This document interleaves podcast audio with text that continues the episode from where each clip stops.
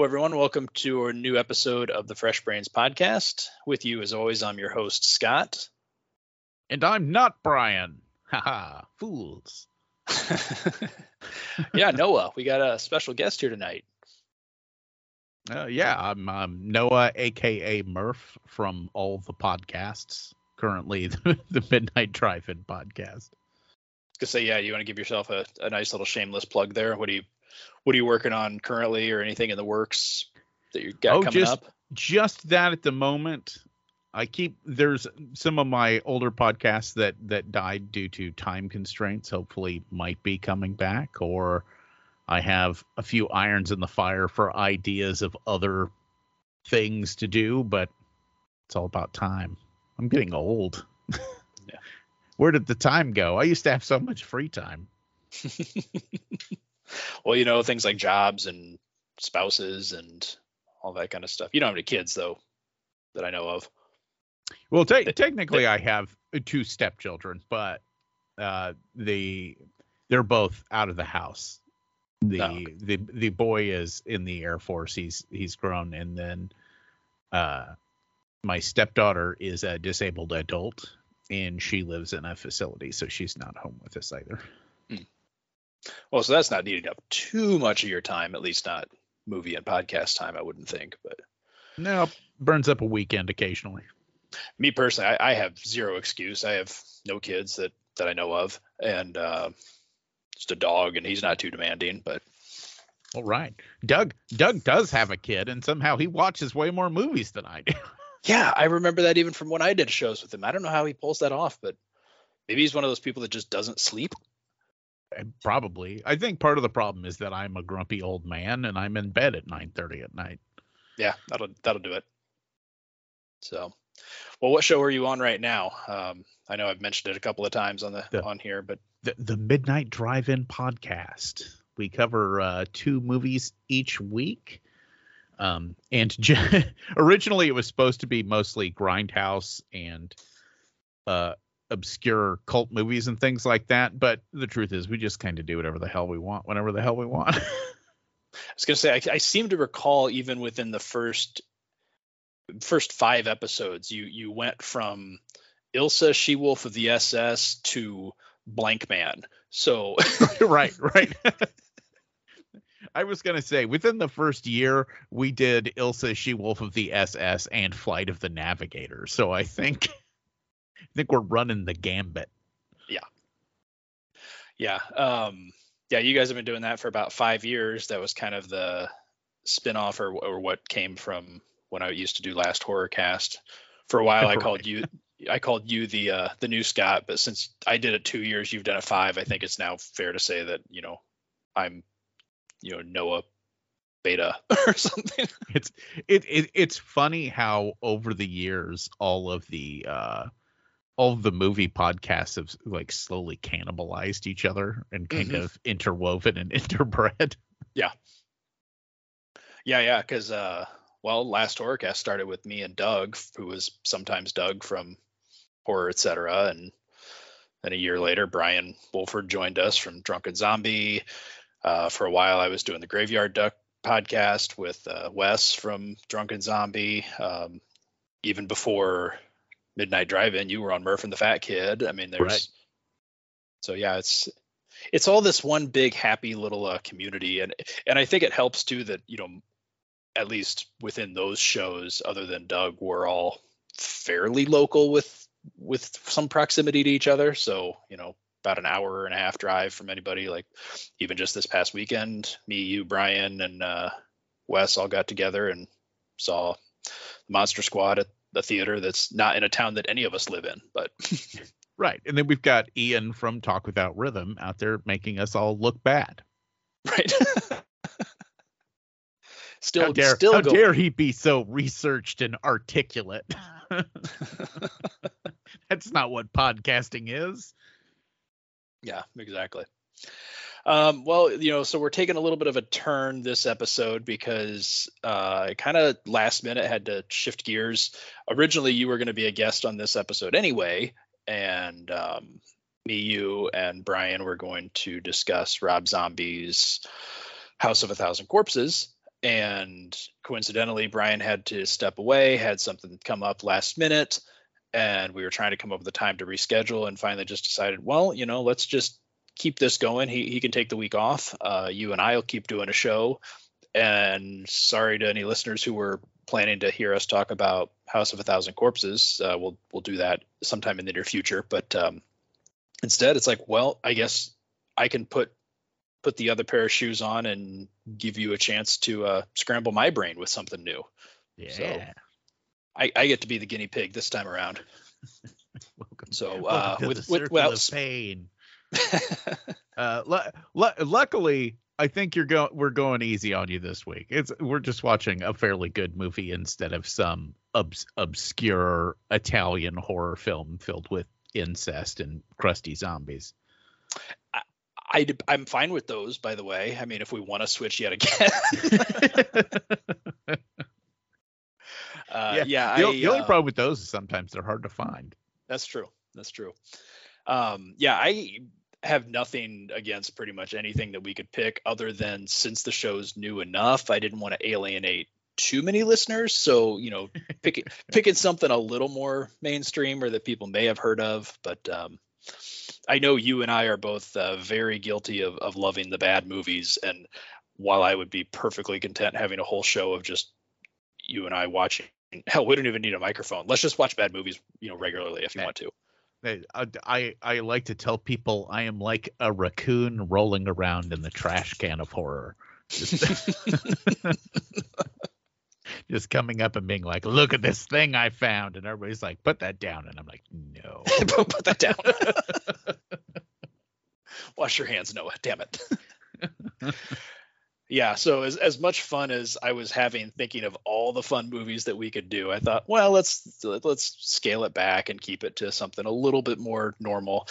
My trajectory for this show has kind of always been that at least for the first year, let's uh kick kind of the big ones, you know, trying to kind of indoctrinate Brian into horror, show him all the kind of essentials that you need to see.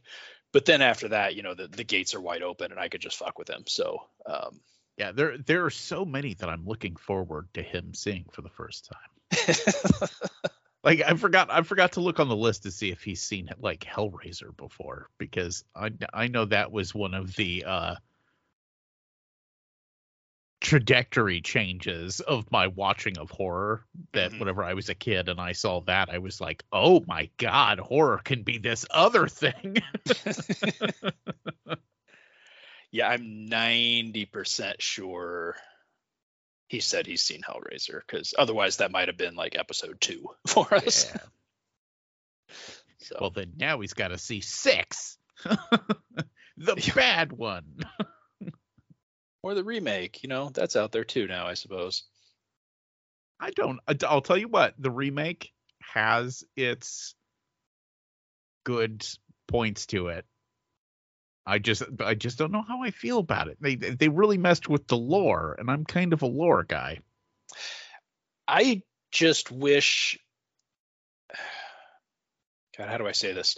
Um I wish they would have just called it another Hellraiser movie and not tried to pretend it was a remake because it's not. Like saying that that movie is a remake of Hellbound Heart is kind of like saying any movie with a in Ring of Invisibility is a remake of The Hobbit. Like there's just not enough there to say this is that story. So Yeah. I was, You- I was really hoping that at the end it was going to be revealed to be a sneaky sequel. Yeah, Because and- I don't. Have you read the comic books and stuff? I don't. I don't know how. comics, no, I've read. Hellbound Heart, but Yeah. So in the comic books that followed it up, eventually Kirsty Cotton becomes the new Hell Priest. Mm. So she replaces Pinhead in the maze. that's kind of cool.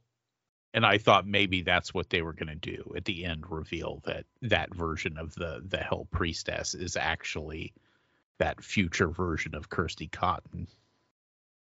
Well, spoiler alert, Kirsty's not in it. but for that matter, neither is Frank. So what are you gonna do?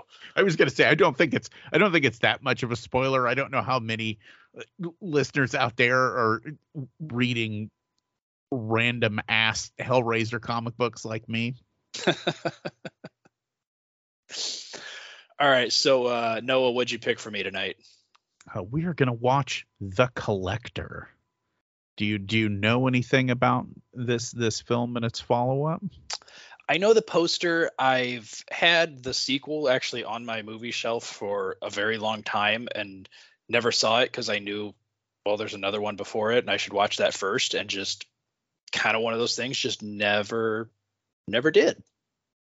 Yeah, I know. I originally checked it out. I I impulse bought the first one on Blu-ray. Um, I can't remember where I was at. I was at some random movie shop, I think, because a few of those still existed in 2008. But the uh, the cover is this guy kind of tying a mask on, Mm-hmm. and the mask reminded me a whole lot of uh, Bagface from Nightbreed. Okay. and, and I don't, and so just impulse buy bought it. I was like, ooh, that looks like Bagface from. yeah, it always Nightbreed. reminded me of um scene from uh oh, what's the Timecrimes? Oh yeah, yeah, yeah. I can see that too. But so it's kind of I don't it you'll see. It's it's it's its own thing. But and I don't think it's spoilery to say this, but it kind of comes off the heels of the popularity of Saw and a few other things in that were kind of in that vein of I- movie. I got that impression that it was. I never heard that it was a torture porn, but I, I I heard that it was in that maybe inspired by camp, which is also part of the reason that I never prioritized it.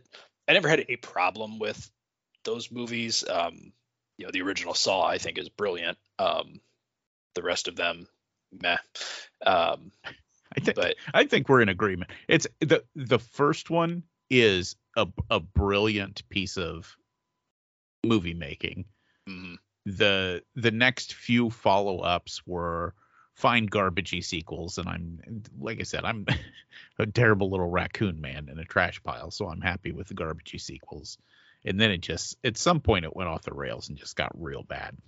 for me it was the fact that two and three were fine i had nothing no problems with them they weren't as you know holy shit as the first one was but then i saw four in theaters and hadn't seen three since theaters and i had no goddamn clue what the hell was going on and i didn't care enough to go back and rewatch three to make it make sense so i'm like this is too much work to keep up with the continuity so i was i was out i never saw anything past four Yeah, I'll, t- I'll tell you what. I I actually I actually did that when uh, not Jigsaw, the one right before that. Uh, spiral or something. Oh, not you know what? I haven't even seen Spiral. I keep meaning to. Yeah, But- Jigsaw, Jigsaw was. I think the eighth technically. Yeah, it's the last generic sequely sequel. I decided to sit down and I did like a a full on rewatch. I just because I have a box set of them, so I was like, nope, let's let's just do it all, and kind of went through the entire franchise. And if you watch them back to back to back to back to back to back, the plot threads make sense. but it's you know because it's also convoluted and they do a lot of reveals in those movies because the first one had a big reveal. So god knows every sequel's got to have five reveals. Uh it just gets too complicated. The the plot gets they kind of lost it at some point. I don't there were a lot of interesting ideas to explore with the saw franchise and instead they were like no torture porn with a twist at the end and it's like Right. Ah, fine and a and a guy who won't die, Yeah. or who did die but is still in movies more more after he died than before. right some somehow getting older in flashbacks Yes. All right, so why why the collector? Why'd you pick this one? Uh, i'm actually just a huge fan of this movie. Uh it was on the the sequel was actually on the list because like you said you have a copy of it. But i was like well no you gotta this one actually is one of the few that i think you kind of need to watch the first movie because the second movie hits the ground running. It does no introduction. It just expects you to have seen this movie and just goes. All right. All right. Well, I'm excited. It's interesting to be on uh, this side of the chair. So let's um, strap in, and I'd say everybody, unless you got some last minute things you want to throw in there about what I should expect or be prepared for. I don't I don't think so in this one. I think you'll just be pleasantly surprised with this one. And maybe we'll come back and we'll have to do the sequel eventually because the sequel is not necessarily a huge shift from the idea of this movie, but it's like they just pour gasoline all over it. And just ramp it all up. Like it gets uh I would call it superheroification of oh all right. of the not, movie. not a word i was expecting for uh, the collector but all right well i'm excited so let's get into it everybody can go grab some popcorn and we will be back in just a minute with our fresh thoughts on the collector Let's all go to the lobby. Let's all go to the lobby. Let's all go to the lobby to get ourselves a treat. Delicious things to eat. The popcorn can't be beat. The sparkling drinks are just dandy. The chocolate bars and the candy. So let's all go to the lobby to get ourselves a treat. Let's all go to the lobby to get ourselves a treat. all right well i can safely say i um didn't know what i expected but i don't think it was that right. Yeah i had i had very very i don't want to say low expectations but very few expectations. That's that's what i wanted to say. Um didn't just didn't really know what the what the movie was all about. I knew like i said kind of tiptoeing the line on the tortury pornness and would say i wasn't wrong. Yeah i would say to, my my opinion of torture porn horror is that torture porn horror is fine as long as it has more to offer than just torture porn. Right. In which this one does. There's like there's a lot of stuff going on. Yeah i i'd agree. I think that a lot of those the, the torture porn movies that are heavily criticized by, by me also um like you said are the ones where either like there's no character who's redeemable there's nobody to root for or uh, a, another common trope is where you've Hostel comes to mind on this one but it, the kind of thing where your characters are put into this situation where they're going to be tortured, they're going to be put through hell and back, and they have no hope of escape. Like there is no way that they're getting out of this. And they don't know that, but as the audience, you've seen that. It's like, it, not that I'm rooting for, you know, yay, good to triumph and, you know, the, the good guy to come out on the top, but like, I think in order to be invested, there has to be at least some buy in that this could go multiple different ways. And a lot of those it's just like nope this is the only way that this is going to happen. So just sit down right. and watch us it's torture it's somebody. it's almost a different type of the the like nihilism that was in movies in the 70s but in the 70s they at least like you had hope that everything was going to turn out all right and then at the, at the end they're like no. Right. Unfortunately with the with the newer ones it's more just like no this is just the way it is. Well, and I mean, some 70s movies too would at least, I don't know, have some twists and turns to make it something like, you know, the I Spit on Your Graves or The Last House on Your Left. It's like, yeah, those are brutal, brutal films to sit through. But um, I don't want to spoil too much because there's a decent chance I'll make Brian watch these at some point. Right. And he might listen right. to this. But they're, they're, revenge movies, and and the whole thing is that they're revenge fantasies of these people did something awful, and now you get to watch them get their comeuppance. Right. Um, so yeah, if you are capable of rooting for somebody who's going to turn around and do awful things in retribution, then yeah, there's there's something redeeming there. Um, your most of your torture porns was just kind of the you're watching horrible people do horrible things with no reprieve. Um, and I don't know that I would say that this goes there. I I think you know, I, I guess again, going uh, the the way we do with every episode, we should just throw the spoiler warning out there that if this is your first time listening, we'll spoil the hell out of this movie. There's nothing we're going to hold back. Um, but uh, you know, as the movie goes, I think it does play with the idea that this guy can get out. Like it's not easy, but he he has the means to escape. He has the means to get away and survive but the narrative is twisted in such a way that there's always something to make him linger, make him stick around a little longer, or come back. Right. All all the things that make him a redeemable character also trap him in the house. right. Yes.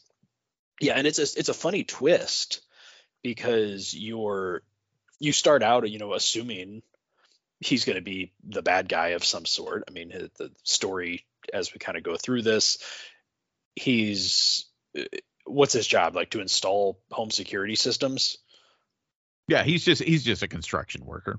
Yeah, okay. So he he's working on this house that they're obviously loaded and getting ready to go on vacation. Um, I kept making the the joke the whole time we watched it. This is basically just like grown up version of Home Alone, but he's basically there right before the family goes on vacation and he's casing the joint and if, learns what if marv was a badass? Yeah pretty much. Um and figures out that they're going to be gone. Here's where the safe is. I've got i want the money. And then comes and, and you even see a lot of these scenes like you pointed out the him blowing the smoke on the the Hornets, you know, and he's he's just a very cool, calm, collected guy. He just seems kind of like that badass type. It's like, yeah, obviously he's going to be the villain. And then as the narrative goes on, he has to get some money for his ex who's owes some money to some bookies. And so he's like, okay, I know where I can get the money. He's going to go steal this gem from this house. So yeah, he's a criminal. He's a burglar. He's you know a swindler like it makes sense. He's the bad guy. Gets into the house and then obviously it turns on him and now all of a sudden he's kind of the victim and has to survive. And it's it's not often that a movie can successfully make you turn on a dime and go from saying boo this guy to oh i hope he makes it. Right and it goes it's it's amazing how so the the movie takes a little while to get going. But then once like shit hits the fan you're like what in the hell? And it just goes from there. Yeah. It's kind of uh, it almost has the pacing of barbarian. You know what i'm talking about? Like yeah. Like you get in and then all of a sudden you're like oh fuck. Oh fuck. What the fuck yeah, if if Did if that only dude was, just get a fish hook in the eyelid? God. yeah, there was there was no little comedy thrown in in the middle like there was in Barbarian, but otherwise, like yeah, it's it's got a decent pace or similar pace. Yeah, I like I I like the fact that the only comedy in the film is the uh his level of frustration with stuff. Mhm. In which what we were talking about that the wasp scene of showing it, it just shows so much about that character but he, he ends up being like his superpower is that he doesn't panic and he has a high tolerance for pain Yes. like that's it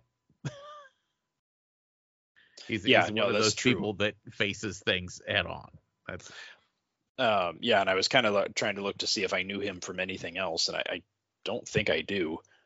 But he he does a good job of acting with his face, and there's several scenes where you know the, the movie doesn't rely on the typical like oh monologue or him narrating to himself or anything like that. Like you just the movie's mostly silent um because he's hiding in this house trying to get away from the you know the other killer who's there or i should say the killer who's there and so he's trying to be quiet. He's trying not to talk. So the script is actually probably a pretty short one. So all of his feelings and thoughts you have to get just from his expression. And I think he does a great job of that. I mean, the most famous scene is when he's walking out of the, or best example is when he's walking out of the house, turns around, sees that the girl's still in there, and he just gives that, God damn it. I like his reaction too whenever he finally gets to her. He goes, Where were you? Yeah.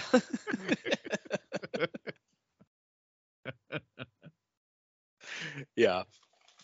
Um, but yeah, yeah, and he he kind of does the same thing throughout as he's you know in and out of rooms because you know I, I said during the movie he goes up and down those stairs at least 50 times but he kind of goes in he's going to get the gem out of the safe something distracts him so he gives up on that decides oh no i'll go back after all so he goes back to the safe then he you know gives up on that idea ends up trying to just avoid the traps and you can just see the look on his face every time he sees yet another trap. It's kind of like the the fuck am I doing here? Like wh- wh- who is this guy? Yeah, I uh, love I love the setup idea that he interrupted this guy kind of in the middle of everything. Mm-hmm. So while he's sneaking around the house trying to steal stuff, the creepy killer guy is sneaking around the house setting up death traps. Right.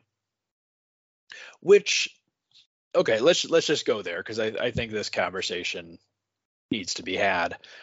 Uh you've you've seen this at, at least twice now. Uh yeah. have you seen it more than that? Uh oh yeah, a few times. Okay. And you've seen the sequel. Mm-hmm. So like is there is there more to this story because here here's why I ask, and this is a criticism I have of of horror, is it drives me crazy when a movie apparently whether it's the director, screenwriter, whoever, it seems like somebody had just like a whole notebook full of really cool ideas, at least in their mind, and they're like, I'm going to get together a budget and I'm going to make a movie and I'm going to put in all these cool ideas that I had, even though none of them actually make any sense or are connected or are explained. And I think this movie treads that line. And the the things that we saw, yeah, it was all really cool to look at. But ultimately, like I was left waiting to find out like what the hell it was all for. And and i don't need movies spoon fed to me. Like i would much rather have to figure it out on my own than have somebody info dump the whole narrative. But i did kind of feel like through all of this there were a lot of little things hinted at that went nowhere and made no sense and the examples i'll give are putting a person in the red box and then like mailing it then, to and a then house. Bringing, yeah, and then bringing it to the next site. Right. The, the Yeah. one guy came out of the box and he said, "I'm the bait." It's like, well, bait for what? Like you weren't baiting anybody in this situation because the people that you were capturing already lived there. So you weren't luring them. That's what bait does. So and also why would you put bait in the closet of a bedroom like it that just didn't seem to make sense it was a cool idea especially the opening credits like oh these this random couple gets mailed this box they open it and something jumps out and happens like but why like what what was the point Uh, it's it's just kind of supposed to be this killer's weird idiosyncrasies. So they do expand. the The sequel is a direct sequel, so it takes off right where this leaves off. Okay. Um, then the, the the other thing similar to that is like it it tiptoed on the lines of some of the Saw sequels where it was just kind of like traps for the sake of traps. Like the the first Saw, even the first couple, it's like okay, I'll give it to you. It's a morality tale, like or they're trying to you know set some morals or, or whatever, make people ex- uh, appreciate life But by the end, it was like, well, no, now it's just we're doing traps for the sake of having traps. And that's kind of what I felt like this movie was too, because It, he it he is ish. right because like okay so he he goes into this house first off we never understand why like there never is any explanation as to who this guy is other than i'm assuming he was the pest control guy or something he also he, also He worked at the house. Hmm. He collects people. Uh, so it's based off of this movie is based off of the uh, there's an urban legend that people call the collector, in which there's a thousand different versions of it where it's you know they break into the guy's house and it turns out that he's got human body parts in jars in the basement, you know, sure and the kids are doomed. Uh, so it's based off that. Now they do they expand on exactly like kind of what he's doing. So he collects people like a bug collection almost Mm-hmm. well and he obviously had a fascination with bugs with the spider. Yeah. And, the beetles that he had that he used Uh-huh.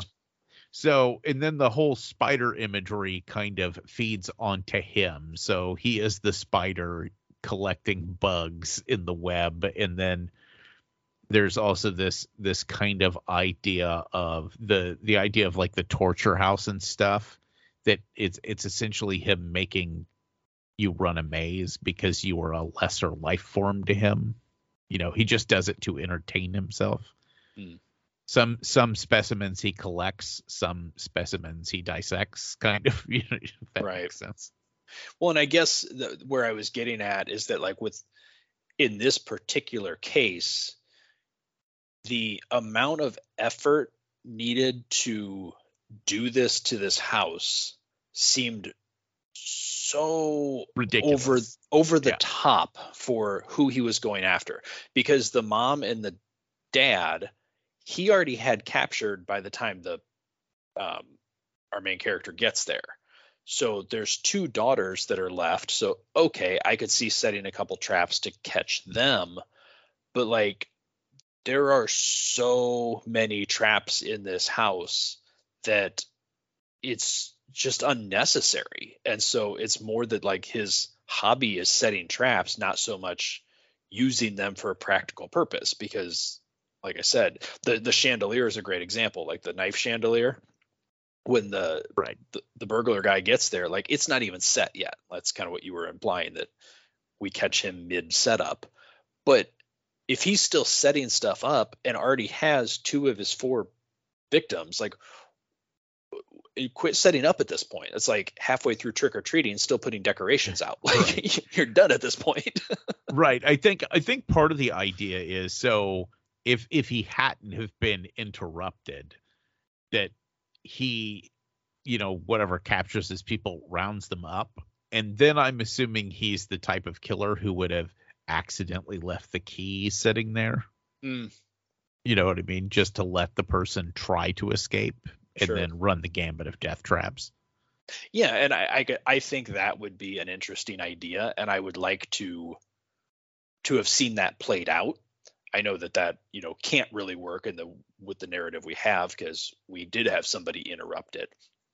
But it seems like one of those things where there's a there's an idea of something that could be here but that was never alluded to or it was a director that just had a whole bunch of things. It's like oh this would be cool. Let's put this in. Oh you know what else would look cool? Let's do this. Oh you know what else would look cool? And just playing that game. And that's what drives me nuts. So if there was a purpose great give me at least something to know that you meant for it to be there because this Right. otherwise this just seems like i had an idea for a trap house and oh yeah there's a killer here too but doesn't really seem to match Well, like I said, I think I think part of that is that that idea that originally apparently they were pitching a Saw prequel and they got shut down and they reworked it all into what became this. sure yeah And I you can see it. Like you can you can be like, "Oh, you know what? I could see how this could be that." And they just changed his generic motivations and made the creepy bug face killer or whatever the fuck his name is. I, I'm, assuming he's just called the Collector, but he feels like he deserves a cooler name because man, the contact and the mask are really good. hmm Well, and there's obviously the scene there at the end where it shows the close up of the spider, and his eyes have the same reflection that his contacts do. Yeah, exactly. And there's that great that great freaking scene where the uh the older the older child and the the boyfriend are making out and she looks over and sees him under the table. And Yeah. man, that's creepy as shit. She's looking at him upside down, and so it's almost like he's hanging on the ceiling, but Right. Just black and kind of in that crawl or like crab walk stance with the big glowy eyes. Like, yeah, that was that was, that was maybe the best shot of the film. Yeah, I will say that the sequel definitely goes sequel. So it goes bigger. It but it goes bigger in more than one way. So it goes bigger with the killer and the traps and all that kind of stuff because of course it does. hmm But our main character carries over and, and they and he goes bigger too and it's kind of I don't know, it's wild. Like it like I said, uh, it gets uh I, I don't know how to describe it. He he turns into action hero by the end of it, but they don't start him that way. You know what I mean? They don't just go into it, but they evolve his character from this movie into what you know. Like I said, it's almost a superheroification of the idea of he's kind of r- calm, relentless, and willing to endure pain. Maybe that uh, red rock that he stole was like actually some sort of radioactive meteor, gave him powers. yeah, he's, he's Superman and It's an, Red- it's an little red- story. a little red kryptonite. um yeah and i would say that that would be interesting to see i'd i'd be curious to know what the time frame of the second one is because by the end of this one i mean he's lost fingers he's had fish hooks in his eyes he's pretty much beat to hell like so to think that he's got any energy left in him to do shit is He is, and it it gets worse. Like he he gets more and more beat up. Yeah, uh, I would also think or say that it was interesting to watch this now after you know the the, the torture porn era uh, finally dying out, which I th- I think it's weird to think of that now because to me it was kind of like COVID where we we were in the middle of it for so long, just thinking like this is never going to end, and then one day you look back and be like, oh, that that thing that used to be, but like I haven't seen a torture porn movie in so long that then to go back and revisit that, it's like kind of having little flashback moments of like, oh god, like it's it's all coming back to me. I thought I had forgotten all of this, but like the grimy credits, the green over overtones of everything, like it just it has such a look and such a feel. The industrial uh, synth rock, Yep. Yep. which that's I think that's my biggest complaint about this movie. I think the soundtrack mix sucks. Yeah, But- it, it doesn't it- play It's super low budget, so you kind of got to forgive it a little bit. well and the, the music doesn't play that big of a role in it so like i said considering the majority of the movie is trying to be silent it's not like there's you know rock playing in the middle of him sneaking around the house so Did did you have a favorite trap?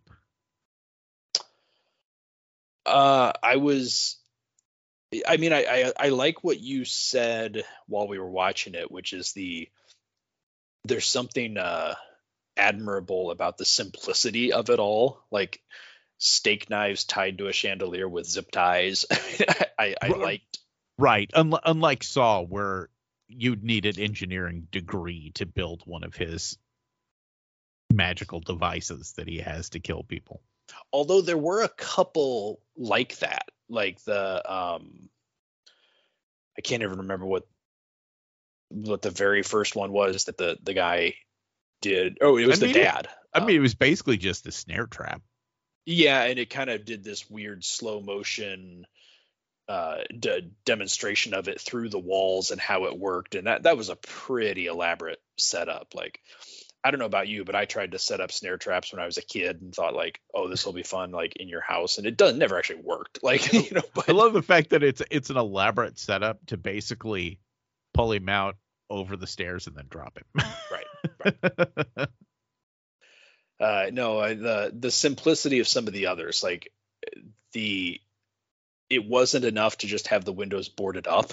Then there has to also be a um, I, I don't even know what that was. You know, two beams with razor blades that just snap on top of your fingers, like just one extra little uh, kick in the balls while you're down, I guess. But yeah, almost like setups so they're self tightening. So once once it goes off, you can't really undo it. Mm-hmm. Yeah. So well, and also just the steak in steak knife chandelier. Right, steak, yeah. steak, steak knife chandelier is maybe my favorite part of the whole movie, just because it's I don't. It feels like it feels very 90s, even though this is a movie in the 2000s. When it, it seems realistic, like that's something that I don't know that somebody would think to do, but it would be very easy to just rig up yourself. But Right. I think the most unbelievable trap in here, which somehow still managed to work, was the the one that the main character used, which was the fish tank and the TV. I'm like, I don't I don't know that there's enough water there to have actually done anything, but hey, it, it worked, I guess. right. Uh, And and it didn't even work because the the guy was one step ahead. yeah. uh, yeah, the the um the acid glue was was a nice touch. Again, had the, the acid glue is pretty great. My my only problem with that is, like I said, everything in the film has this this sort of DIY. Yeah, if you had a the the stuff and a couple tools, you could do it. And that one, I'm like, where's it getting acid glue at? hmm Yeah, what what is that even? How do you do that? How did you have time to coat this room in this stuff? Um, yeah, why is it not eating through the floor? Like there's there's so many questions. But yeah, and I guess the other question that I had there toward the end is how does a guy with no real tools at this point manage to flip a ambulance? Like did I miss something? Well, I I I can't remember if they explained that in the next movie or not, because I think it's he has a truck, a great big like uh exterminator truck or something, and he basically just hit the ambulance with his truck. Okay. Yeah, I saw him pull up like afterward, and obviously he threw the guy in the the back of his van, but there's a panel van. But yeah, that I, I was almost expecting it to be one of these moments, you know, cabin in the woods style, where he had traps all around the entire perimeter too, where then the car tried to drive away and it hit some trip line and caused it to flip. I'm just like, it would have been way too much, but I would have accepted it. right. so Yeah. So so what was your overall on it, you think? o- overall it was a fun watch I, i'm glad i watched it with a friend because i think sitting down on my own i would have been pretty pretty lukewarm on it. Um, but having somebody recommend it helped and just having somebody i think to, to talk talk to with you know uh, during the movie and all that like it kept me from having to pay too much attention which this that type of movie just isn't really it doesn't always work for me so i think it would have been a bit much to just sit there for an hour and a half now in 2022 and and watch a torture porn um, right. but that said i'm glad i gave it a chance because i do think that it has more to it than just a torture porn so i've been dismissing it for the last 13 years for that reason and i don't think that that was fair of me to do so definitely glad that I watched it. I think there's a lot of great things in here. I think my favorite thing about it is just that main character. I think he's he's a redeemable character that has flaws, but I liked him. So I'm also pretty inclined to go watch the sequel probably sooner rather than later just cuz I kind of want to see more of him.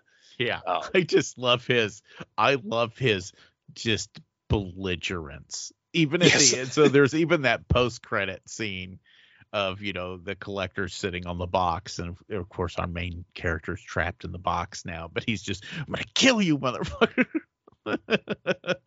Yeah. So yeah, it- definitely glad I watched it. Glad that I finally got around to it. I would not necessarily say that everybody who hasn't seen it needs to rush out and see it. You know, probably especially now that we just spoiled most of it. But um, yeah, I'm I'm hoping if people are listening to this that they just watch the movie. I, I would think so, and and I guess we didn't spoil it too much. I mean, yeah, that's the plot, but there's there's a couple little twists and turns in there, but there's there's not much that can really be spoiled about the movie, I guess. So if if what we've said intrigues you and you haven't seen it yet, don't let that turn you off. I mean, you, there's still there's still plenty to be enjoyed here. I mean, once once again, we've got competent uh badass Marv versus uh creepier Jigsaw. Yeah. And Yeah. go. Complete with you know half the movie in bare feet because uh, your shoes are stuck to the floor. it's die it's Die Hard in a Saw movie. Because everything's well, got to yeah. be Die Hard at some point. Well, yeah, thanks for the uh, the recommend and for for sitting in here. Um, you want to give your podcast one more plug before we wrap up? Yeah, yeah, it's the Midnight Drive-In. Come on over and listen to us uh, idiots scream at each other and uh, talk about movies. Can we, th- they on so any social media that people should be looking out for you? Uh, I know we're I know we've got Facebook and I know the show has an Instagram page that Doug runs. Okay. So I'm assuming the Instagram is mostly antagonistic toward me. yeah, every post I ever see is just like, "Thank God Noah's not here. Thank God Noah's not here." right. oh, my favorite thing is I listened to the show that uh, you you sat in for me whenever I was gone, and and Doug talked about watching the Orville and, and having to admit that I was right that it was a good show, and that that was the only show he could talk about it on since I wasn't there. yeah, he was really hoping you weren't listening to that episode. I sent him a message about it too, and I'm like, "Haha, you idiot! I do listen to the show."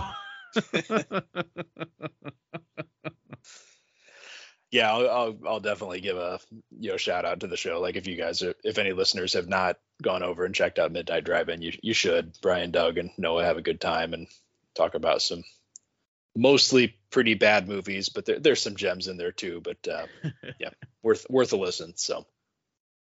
Um, and yeah, if you're on social media checking them out, don't forget to come check us out as well. Fresh Brains Podcast at, on Instagram and on Facebook.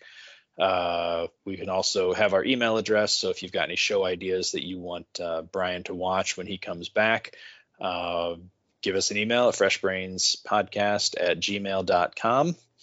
Uh, and yeah, as far as I know, Brian will be back next week. So uh, we'll be back to our normal um, introducing him to to some horror. We, I think we've got a couple more topics coming up. I guess our next episode is going to be uh, Halloween week. So probably have to do something Halloweeny there to um, fit the fit the season. so many good options. Yeah, so many good options he hasn't seen. Has he seen Trick or Treat? He hasn't seen that. He also has not seen any Halloween movies. So oh, shit. Oh man, that's that's a terrible decision to have to make. I'm glad I'm not in charge of this show.